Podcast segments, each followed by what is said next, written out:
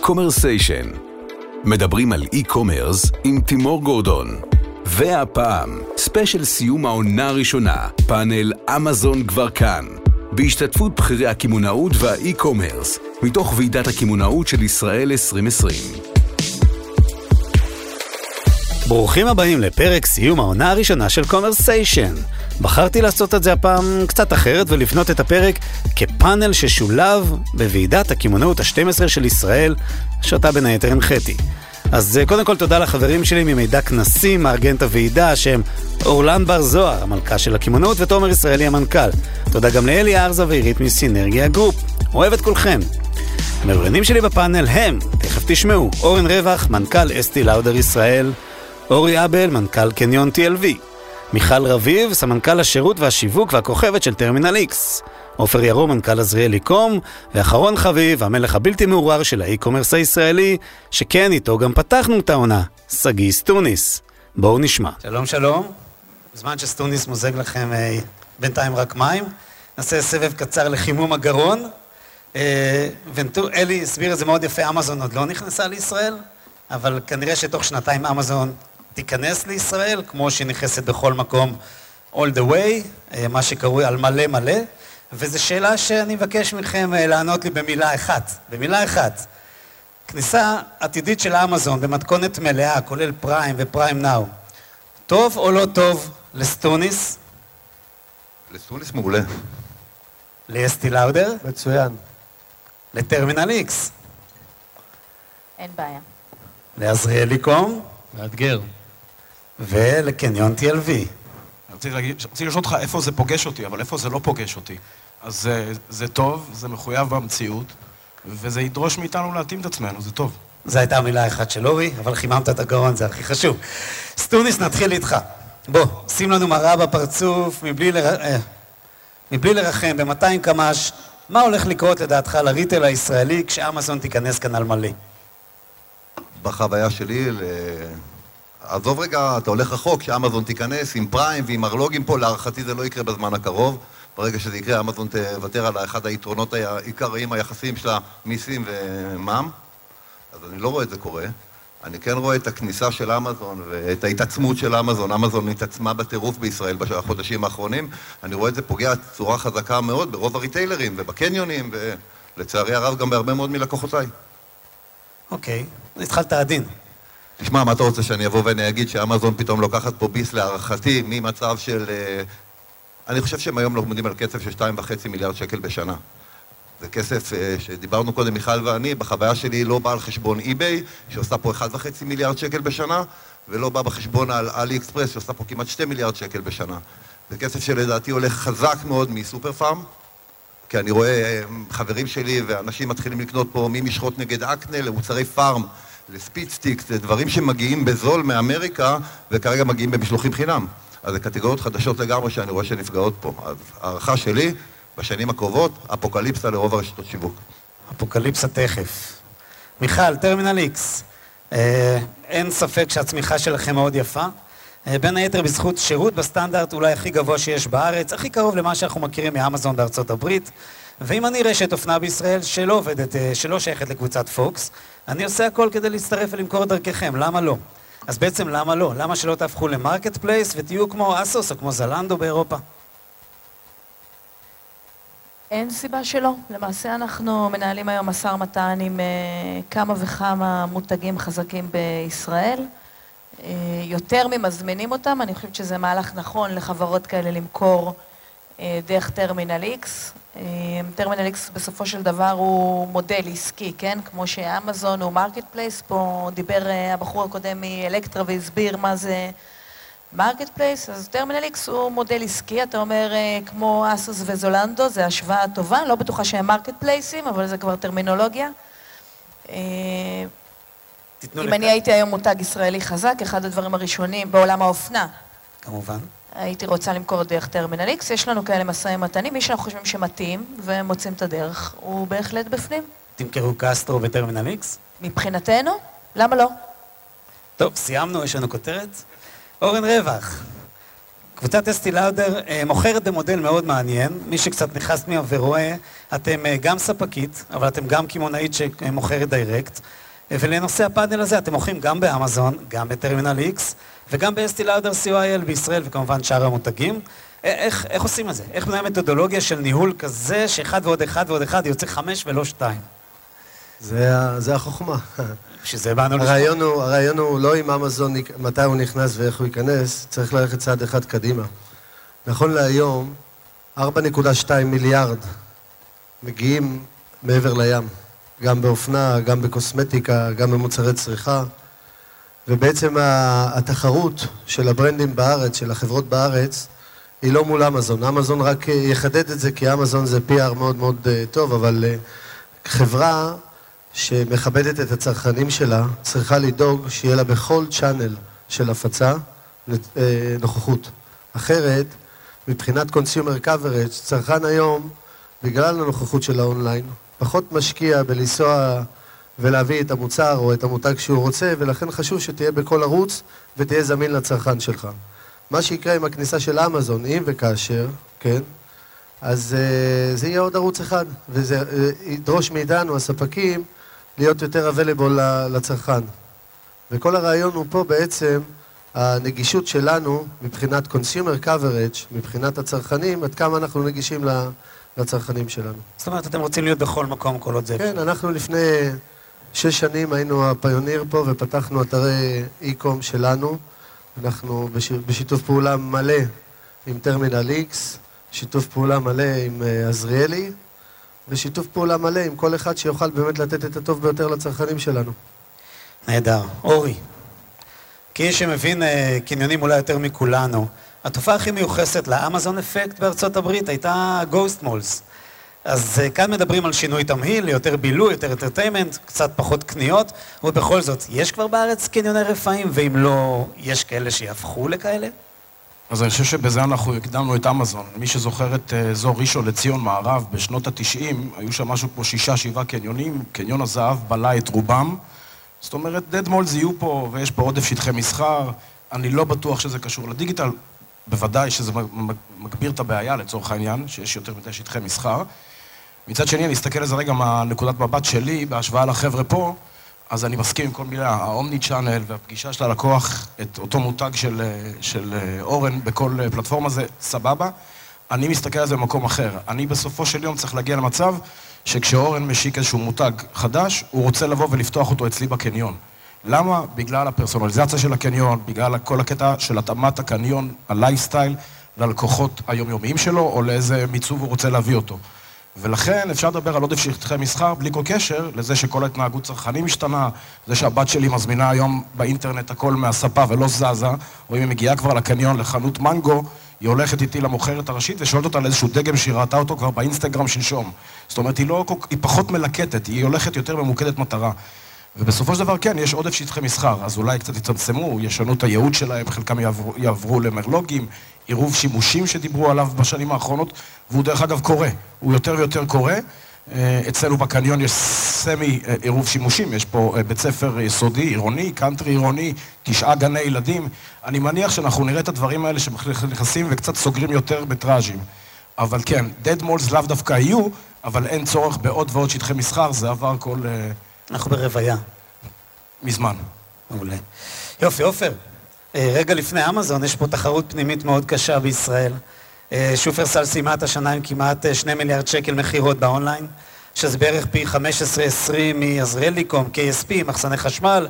הזכירו פה את גרוב, ואת וואלה שופס, פחות או יותר כולם באותו סדר גודל. איך מייצרים בידול אמיתי? נכון, יש את הקניונים, אבל בכל זאת. בהתייחסות לשופרסל, אה, שופרסל היא מזוהה מאוד עם אה, תחום המזון, אה, ויש לה את הנפחים האלה בעיקר בזכות התחום הזה, וגם לצד כניסות חזקות שלהם לתחומי ה non-food, ולצד זה גם העובדה שהם פועלים ב e-commerce בצורה טובה הכי הרבה שנים מבין כל המתחרים. אני חושב שהיתרונות של השחקנים המקומיים ושל עזריאלי קום בתוך הסיפור הזה, זה דווקא הלוקאליות. אמזון אה, וסטוניס דיבר על זה, אה, אני לא יודע באיזה עוצמות ובאיזה פורמטים ייכנסו לישראל ואני לא נביא אז אני גם לא רוצה להגיד מתי זה יקרה ואיך זה יקרה, אבל בוא נגיד כל עוד שהם פועלים במתכונת הנוכחית, הם מאותגרים הרבה יותר מכולנו כי הם משלחים מעבר לים, ואת כל הקשיים הלוגיסטיים שיש באי-קומרס של ה-last mile הם סופגים אה, בעוצמות לפחות כמו השוק המקומי, כי הם לא הביאו את היכולות שלהם לפה.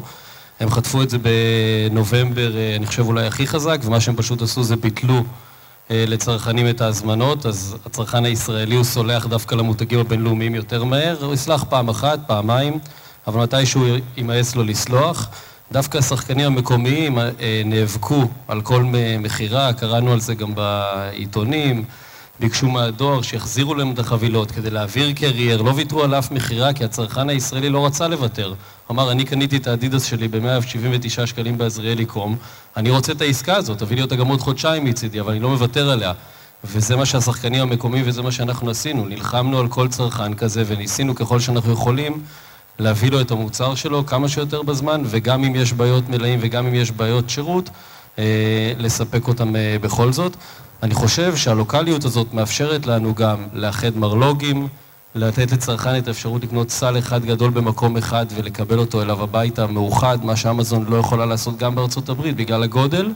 מעבר לזה שאמזון עם חנויות וקניונים כנראה לא תיכנס לארץ בשלב הקרוב, מה שלא נותן לה את כל היתרון של ה click and collect, שאנחנו יודעים כמה הוא דומיננטי, בעולם כבר מדברים על 50% ברשתות כמו וולמארט של click and collect, אני חושב שכל השחקנים ב e-commerce הישראלי, אני יודע שאנחנו, אני חושב שכבר רוב השחקנים ב e-commerce הישראלי נהנים מאוד מה click and collect, אנחנו משלחים לקניונים שלנו והצרכנים מתים על זה, הם באים, לוקחים את החבילה, עושים עוד סיבוב שופינג, מקבלים איזה מתנה כדי להסתובב בין החנויות בקניון, עושים על זה upsell, אנחנו נהנים מזה בשני המקומות, גם בקניון, גם ב e-commerce, ואני חושב ששחקנים ישראלים מבינים את זה, מציעים את זה, ואני לא רואה איך אמזון עושה את זה בישראל. אוקיי, זה אמזון היום, אבל סטוניס, אתה רוצה להתייחס לזה?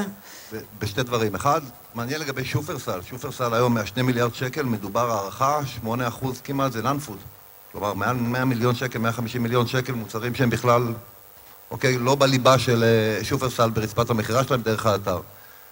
לגבי מה שקורה פה בשוק, אנחנו באנו לדבר על ההשפעה של אמזון על השוק המקומי, אני חושב שיש פה באמת מתקפה על השוק המקומי וחייבים להכיר בזה. כלומר, עם כל הכבוד למה שהריטיילרים הישראלים עושים פה בארץ, המספרים הם שונים. קרי, 16 מיליארד שקל יוצאים החוצה במגוון רחב של תחומים, 7 מיליארד שקל פחות או יותר פה, מתוכם שופרסל דיברנו על 2 מיליארד שקל.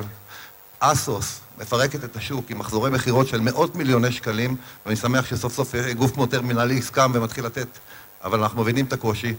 אתם בקבוצה עושים עבודה מדהימה בעצם ביציאה שלכם למדפים אחרים, אבל האתגר האמיתי היום במלחמה מול אמזון זה הנגשה של מוצרים, מתחרים למוצרים שלכם, ללא מע"מ וללא מיסים. זאת אומרת, האתגר שלנו, ואנחנו רואים, לא מזמן הייתה הודעה שבוהו, עוד איזה ענקית אה, הלבשה, אוקיי, נכנסת גם כן לישראל, מה זה אומר נכנס לישראל, מתרגם את האתר לעברית ומתחילה לעשות פה מסמכים. ועדיין האי-קומרס הישראלי, אני יכול לפחות להגיד על, על עזריאלי קום, גדל בקצב של פי שתיים מהאי-קומרס הבינלאומי. בקצב, נכון שזה בסקיילים קטנים יותר ככניסה מאוחרת יותר. אוקיי, בוא נשאיר את זה למקום אחר. אורן, רצית להגיב? זו הזדמנות טובה לציין פה את המאבק שלנו בלשכת המסחר.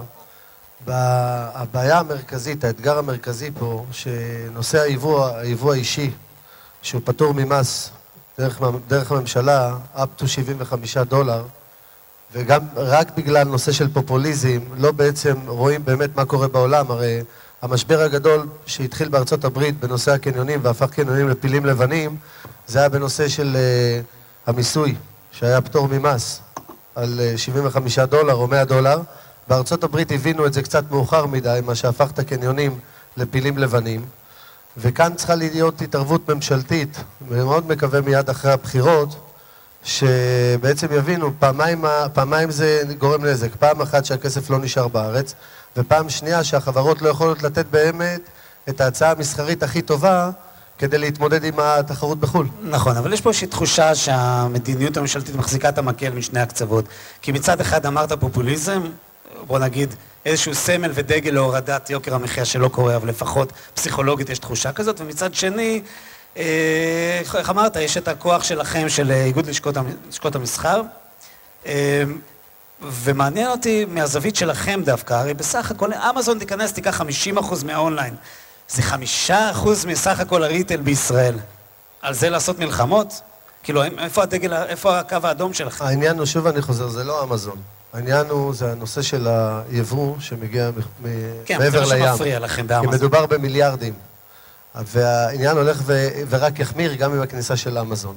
אני יכול להגיד לך שבשנה האחרונה יצא צו, יצא תקנת שעה ממשרד הכלכלה, שהורידה את המכסים ביבוא נעליים וביבוא הלבשה לארץ, מה שבסופו של יום פרסם על המס ירידה של 6% בביגוד ה basic.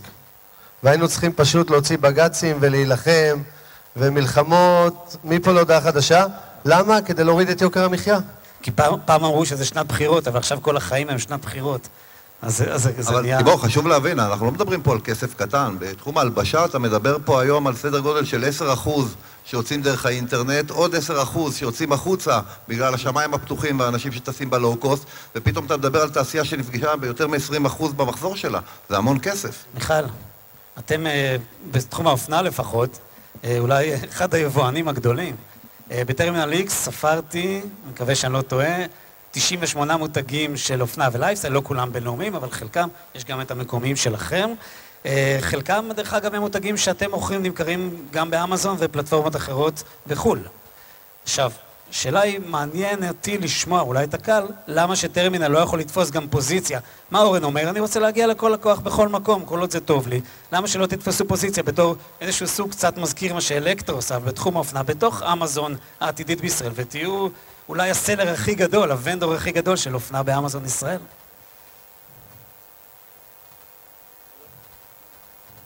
קודם כל המצאת המודל פה, כן. תראה, אני, אני רואה את החיים ככה, אה, בכפוף, בכפוף, בכפוף, נשמע שיש פה הרבה כפוף, אבל אה, כן. אני רואה את החיים ככה, וזה גם מתחבר לשאלת אה, קסטרו ממקודם. אנחנו רואים בכל העולם, באמת ישראל לא ממציאה כלום, ולצערנו, אבל גם לשמחתנו, בלג של איזה חמש שנים או עשר שנים אחורה, אז כמו שאנחנו אוהבים, אפשר להעתיק בהצטיינות הרבה דברים, ולא צריך להמציא את הגלגל. אני חושבת שאורן מאוד צודק, הוא צריך להיות נגיש ללקוח איפה שהלקוח רוצה להיות. אנחנו רואים בעולם שבמדינות שידעו לייצר חוויית לקוח במודלים נכונים, הצליחו אה, לבלום את הדריסה של האמזון, לא את הכניסה של האמזון, אבל את הדריסה של האמזון. ומי שידע וישכיל לא משנה רגע אם זה שופרסל או עזריאלי או טרמינל איקס, הם מודלים שונים שאנחנו לא ניכנס ונפרט אותם פה כרגע מ marketplace ים, mono brand ים, multi brand ים. בסוף, בסוף, בסוף, גם בשאלת הקניון, שים לב, יש לך פה רוחב, או, זה הרבה יותר נעים. עכשיו, אם גם יורידו את הסאונד ואפשר יהיה לשמוע, זה בכלל יהיה מדהים. בסוף מי שיצליח לייצר חוויה ללקוח, שהיא חוויה של הרבה מאוד מותגים, סל אחד, משלוח מהיום למחר, הכל חוויה בחינם ועל חשבון הפלטפורמה ולהוריד חסמים של קנייה באי-קומרס ושוב, זה לא דברים שהמצאנו אותם, זה מה שינצח. אז אם קסטרו צריכים להיות בטרמינל X, ברור שהם צריכים. האם טרמינל X צריכה למכור בתוך האמזון? לא נשמע לי הגיוני. אוקיי. Okay. Uh, בטח לא כסלר של uh, מותגים, אנחנו לא יבואנים של המותגים האלה, אנחנו קונים את הסחורות ומוכרים אותם בישראל. נכון שיש מותגים היום שבעצם ה... אה, המקום היחיד שהם מוכרים באונליין הוא בטרמינל X. שוב, זה מתוך ההבנה שזה אולי המקום הכי נכון, אני באה מפוזיציה, אבל נכון להיום אפשר להגיד בוודאות גם מהמספרים, אנחנו רואים שהמודל הזה מנצח את השוק. ברגע שאתה מביא ללקוח את מה שהוא מחפש במקום אחד, עכשיו אני גם אדחוף משהו מכירתי, את הדרימקארד עם הנקודות וה, והמועדון. אין סיבה ללכת למקום אחר, אורן יכול לראות את זה אצלו, או אולי הוא היחיד פה שמייצג אה, מישהו שגם מחזיק מותג וגם אה, גם סטוניס רואה את זה, וגם נמצא בפלטפורמות. בסוף בסוף בלונגרן הפלטפורמות מנצחות. אורן, אה, אורן, שנייה לפני, תכף נחזיר אליך, אורי, קח מיקרופון. אחת התופעות שמתחילות בארצות הברית, וקצת הזכרת בהקשר של אורן, ואני רוצה אולי לסכסך טיפה בין שניכם, היא שחברות... אתה יכול, יש לנו חמש אני יודע שאי אפשר. בגלל זה אמרתי את זה. אה, נושא של השכרת, אה, השכרת שטחים בתוך קניונים ואזורי מסחר לחברות האי-קומרס, שאין להם בעצם אה, נוכחות פיזית. אני לא מדבר על פופ-אפים, אני מדבר ממש על שטחים שבהם החברות אי-קומרס יכולות לקבל איזשהו סוג של לגיטימציה מצד אחד, מצד שני, וכן, אני מחזיר לאורן, אולי שהוא עושה בובי בראון, בובי בראון? אז אולי זה רק שואו-רום, אולי הוא בעצם רק מציג את המוצרים והוא שולח אותם לקנות אצלו, ואז הוא לא משלם לך את השמונה אחוז שהוא צריך לשלם לך. איפה זה שם אותך? זה גם, דרך אגב, עוד, עוד נתון שאנחנו מקבלים מארצות הברית, שכל שטחי המעטפת, הרי כל מטר קניון של חנות יש לפחות מטר מאחורה, מתחילים להזכיר אותם ללוגיסטיקה של חברות e-commerce. אז, אז אני אתחבר גם למה שמיכל אמרה וגם לתופעה הזאת שאתה מדבר עליה. קודם כל, showroom זה יהיו ובעיניי יהיו תמיד. אה, לא משנה אם יש לי נייקי, חנות של נייקי של 700 מטר בקניון, יכול להיות שמחר הבוקר הראל ירצה להגדיל אותה ל-1700 מטר, כי המותג רוצה showroom גדולים והוא רוצה חנות אחת בתל אביב, או יגיע מחר מותג שאורן מביא, והוא רוצה לעשות לעצמו showroom או click and collect או whatever, חלק מהחנויות באמת כבר מדברות על זה גם איתנו. וכן, יהיה מקום ל showrooms, א', זה דרך, איכשהו מסתדר גם העובדה שבעיניי לפחות, נחזור קצת למגמת ה mono brand, פחות ה multi brand, אם אתם זוכרים את תקופת אימפוריום של, אה, אה, של קבוצת בריל, אז מכרו איקס מותגים באותה חנות וזה מילא את הצורך. לתחושתי או להבנתי יחזרו קצת ה mono brands, חלק מהמותגים שמיובאים לארץ וגם נמכרים ב wholesale יפסיקו עם ה wholesale כדי להגדיל את הרווחיות שלהם ויפתחו חנויות destination ואז יוכלו גם להתאים את המחיר, אפרופו תחרות עם, ה, עם היבוא. אה, אני חושב שתמיד יהיה פה צורך, עוד פעם, לא בכל הקניונים, ואפשר לדבר קניונים שכונתיים וקניונים עירוניים, וזה כבר סיפור אחר, אבל כן יהיה פה צורך לחנויות מותג, אה, חנויות flagship stores ו showrooms וכולי. אני חושב שהשילוב הזה, כמו שאמרנו קודם, של עירוב שימושים, של שלבוא היום מתחם כמו מיקסר, שמכניס גם חללי עבודה וגם אולמות כנסים וגם אולמי הרצאות וכולי לקניונים גדולים, יכול לשמש קטליזטור וסיבה לא רעה להגיע לאותו קניון לכנס או לא משנה מה. וגם אחר כך כמובן כל הקהל הזה נשפך החוצה לתוך הקניון ואוכל ושותה וחונה וגם קונה. בסופו של דבר אנחנו צריכים לדעת להתאים את השטחים שלנו לאיפה שהצרכן הולך. ויש פה לא רק שינוי של התנהגות צרכנים, יש פה בעיניי פוטנציאל אדיר גם ליצור לצרכנים איזשהו, אה, תקרא לזה marketplace, איזשהו מקום שהם מזדהים איתו ומעורבים בו הרבה יותר, ומדברים פה על מעורבות לקוחות כל היום. אם אני אדע לייצר שיג ושיח, עזוב של האינסטגרם של ה-TLV יש 50 אלף עוקבים, אם אני אתחיל ליצור פה קהילה שאתה רוצה להשתייך אליה ולהביע את דעתך שם ולשמוע מה הסטייליסטית הזאת אומרת, או מה הבלוגר ההוא אומר, ולהיות חלק מיצירת האווירה של המותג, אני מגביר את המעורבות הרגשית של הלקוח באותו מתחם. זה נכון, אבל זה תמיד היה נכון. דווקא רציתי לחדד הנושא של אתה בתור קניון, תתחיל למכור שירותים לחברות e-commerce. דרך אגב, זה, אבל דרך אגב זה קורה. בהנחה שהממונה... אבל זה קורה, חברים. יש היום חנויות pop-up. יש היום אבל חנויות pop-up של... פעם בשביל להסביר מה זה marketplace, היית צריך להסביר שזה קניון. כן. כן. עכשיו, בשביל להסביר מה זה קניון, הוא אומר שהוא marketplace. פעם פעם היה שוק, דרך אגב, אפרופו. כן. אה, עופר. אתה יודע, עוד שנייה אחת, אה, אה, שמעתי הרצאה מאוד מעניינת של הבעלים של אורבן אאוטפיטר שהיה פה בארץ. ומבחינתי הם הדוגמה, אחת הדוגמאות הטובות איך עושים omni-channel, אוקיי? הם, כשהם הם משנים כל חודש את החנות שלהם, הפיזית. ביום שמשתנה החנות הפיזית בדיזיין, משתנה גם האתר בדיזיין. יש התאמה מלאה בין מה שקורה באתר למה שקורה בחנות, ועובדה שהם באמת uh, מצליחים uh, לעמוד בכל היעדים של האומני צ'אנל באיכותיים ובכמותיים. עופר, היום יצא בפאבליק, דרך לינקדאין של מיכאל מיטרני מסופר פארם, שסופר פארם הולכת להרים marketplace, כולל ספקים מחו"ל, מחפשים מנהל פעילות. אה, תחרות חדשה? כן, תחרות חדשה נולדת uh, כל יום. Uh, השבוע גם סטימצקי התחילו למכור מוצרי חשמל, סופר פארם הופכת ל marketplace. אני לא יודע, אני, כשאני נכנס לאתר שלהם, אני רואה שכבר עכשיו הם מבחינת הצרכן marketplace. נכון שהם לא עובדים כ marketplace, אבל מבחינת הצרכן הם קונים שם הרבה מאוד דברים שהם לא pharm. תחרות בסופו של דבר, במיוחד פה בישראל, היא מה שהופך אותנו ליותר טובים. מיכל אמרה משהו מאוד נכון. היא אמרה שאנחנו היום רואים דברים מאוד יפים שעושים בחו"ל ואנחנו מעתיקים אותם, וזה נכון, אנחנו עכשיו בשלב של יישור קו ה e-commerce הישראלי. אני חושב שתוך שנה, שנתיים, אנחנו נעשה פה דברים שלא נעשו בשום מקום אחר בעולם, ואם זה נשמע דמיוני, אז אני אתן כמה הוכחות לזה. קבוצת פוקס היא המפעילה של נייקי בקנדה. נשמע הזוי, אבל זה המציאות. שופרסל היא רשת המזון עם נתח שוק ה e-commerce הכי גדול בכל, ב, ב, בהשוואה לכל רשתות המזון הגדולות והמשמעותיות בעולם. עזריאלי קניונים יצרה את gift card הקניונים האונלייני שנרכש אונלייני, מאחד כמעט את כל מותגי הקניון וניתן למימוש אונלייני שלא היה אף gift card כזה בעולם ועד היום אין כזה gift card בעולם מהסוג הזה לקניונים. ולא חסרות עוד הרבה מאוד דוגמאות. אגב, הרבה מהמייצגים של מותגים בינלאומיים בישראל הם מפעילי האי-קומרס שלהם, לפעמים גלובל, או בריג'נים של אירופה השלמה. וזה הזוי, כי אנחנו מדינה קטנה, ובטח הכוח קנייה שלהם הוא לא, הוא לא דווקא כוח הקנייה הגדול ביותר. יש לנו נטייה כזו שהצורך פה והתחרות, שבה אנחנו תמיד בגלל הגודל הקטן חייבים להיות הרבה יותר טוב, טובים, מולידה את היצירתיות ומולידה את המודלים המעניינים ובסוף את ההבנה של מה הצרכן הישראלי רוצה, איך להציע לו את זה, בשילוב הרבה מאוד ידע טכנולוגי ומודלים לוגיסטיים שמגיעים מכל מיני מקומות שמאפיינים במדינת ישראל, מבין לפה חדשנות ומבין לפה יכולות שבהרבה מאוד פעמים עוברות את העולם ואין לי שום ספק שבתוך שנתיים אנחנו נדע להציע הרבה מאוד דברים שגם בעולם לא קורים.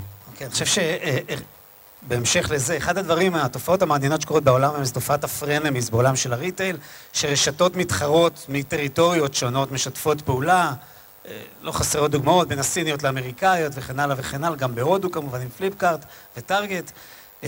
ודווקא, אז פה אני רוצה לעשות משחק frenemies קטן רגע לפני סיום, שכל אחד מכם, ואני אפנה לו את השאלה, מה הוא חושב שמישהו אחר פה בפאנל צריך לעשות כדי להיות מוכן יותר טוב לאמזון מלא מלא ב-2022. אורי, אני אתחיל איתך. אתה באת מעזריאלי, מה עזריאלי צריכה לעשות?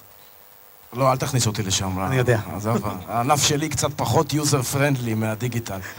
אה, אז א', עזריאלי עושה יופי. אני לא צוחק עכשיו, עזריאלי עושה יופי, ועופר דיבר על ה gift card ועל עזריאלי dot com, ואני אפילו איפשהו משוכנע שיום אחד ה marketplace הזה יתחבר ביחד, כי אז הוא באמת יביא עוד הרבה יותר added value לכל צד, גם אצלהם. הוא עוד לא עשה את ה... את המייל. אה, אני חושב שהענף שלי, ענף הקניונים, נגיד את זה ככה, אוקיי? אה, צריך להתעורר, וצריך להתעורר מהר. כי להמשיך ולכוון אה, לשיווק לקהל של בין ה-35 ל-50 נקרא לזה, זה כבר ממש האתמול. הלקוח בטא הזה שאמור להתחיל ב-2025, הוא שונה לחלוטין, אנחנו עוד לא מכירים אותו בכלל, הוא בן 13, 14, 15 היום, הוא יבוא לקניונים, אבל הוא ירצה חדרי מנוחה וחדרים עם וי-פיי, ו-connecting people לא יסתיים. Mm. יהיו קניונים, הם יספקו צורך אחר לגמרי, אה, אה, וימלאו אה, צרכים אחרים לגמרי.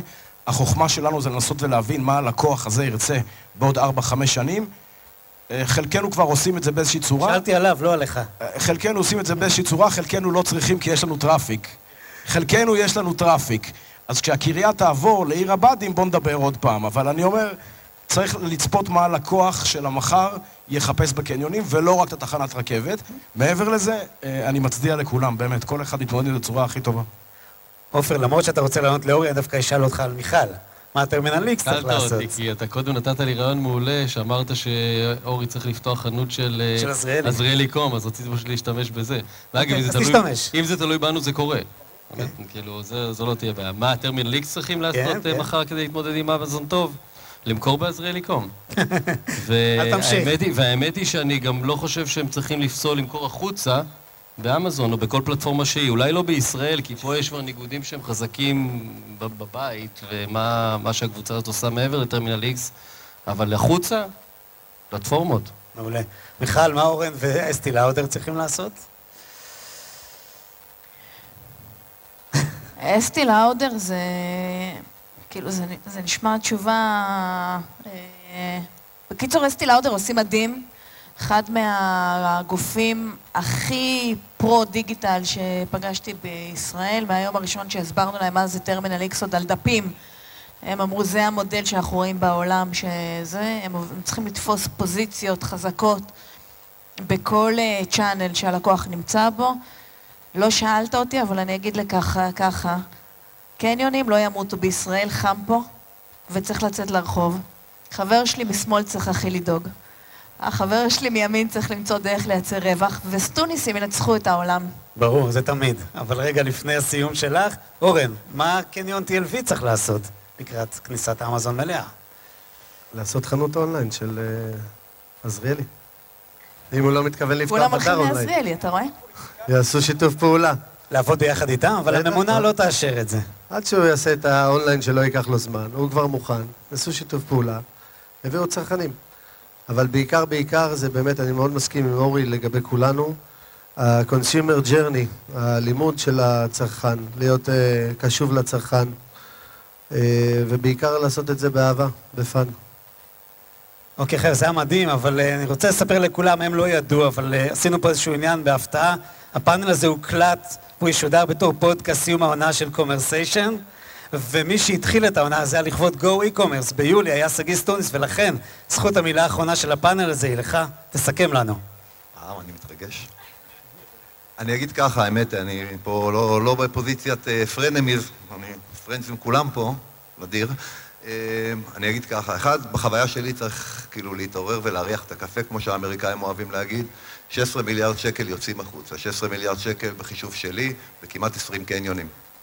20 קניונים, כאילו אנחנו מדברים על עודף שטחי מסחר, תבינו את היקף הכסף שיוצא מפה החוצה. ולכן, אחד, אז אם אני צריך להגיד מה צריך לעשות, אז אורן, אתה עושה עבודה טובה במכירות, תעשה עבודה טובה גם מול הממשלה, ובוא תעזור לנו פה לשמור על הכסף בבית, לדעתי זה דבר חשוב מאוד שצריך להיות. ולגבי טרמינל איקס, אני חושב שגם כן הם אה, אחד מגופי האופנה שנערכים הכי נכון, אוקיי, למלחמת, אה, אני לא אגיד אמזון, בכלל הבינלאומי שנפתחה פה. עופר, אני, אני חייב להגיד שאני מסכים עם מיכל, הסיטואציה בזווית שלכם מאוד מאתגרת, ולדעתי אחת ההזדמנות הכי גדולות שלך זה להכניס את כל המותגים שיושבים אצלך בקניון לתוך אה, עזריאלי.קום, ואז תהיה תקומה. ואני שכן שלך, אז אני אבוא לבקר ונשתה קפה פעם. נהדר. אוקיי, חבר'ה, המון תודה לכולכם. אז תודה ענקית למשתתפי הפאנל, אורן, אורי, עופר, מיכל וסטוניס, לאורלן ותומר ממידע כנסים, גם למיכאל מ Go Live ולסינרגיה גרופ. תודה גדולה ענקית לכל מי שעזר לי ועוזר לי לעשות את קומרסיישן, הפודקאסט של ה e-commerce הישראלי, אלי אלון, האח מאולפני ביזי, דרור וכפיר מאדיו, המשווקת את הפרסום בספוטיפיי ברדיו הדיגיטלי ובפודקאסטים. תעשו subscribe על קומרסיישן, למה לא? בכל אפליקציה שבה אתם מקשיבים לנו. ככה לא תפספסו אף פרק. קישור ישיר להאזנה, רק לנרשמים מראש באתר גורדון co.il. מקווה שתהנו לפחות כמוני.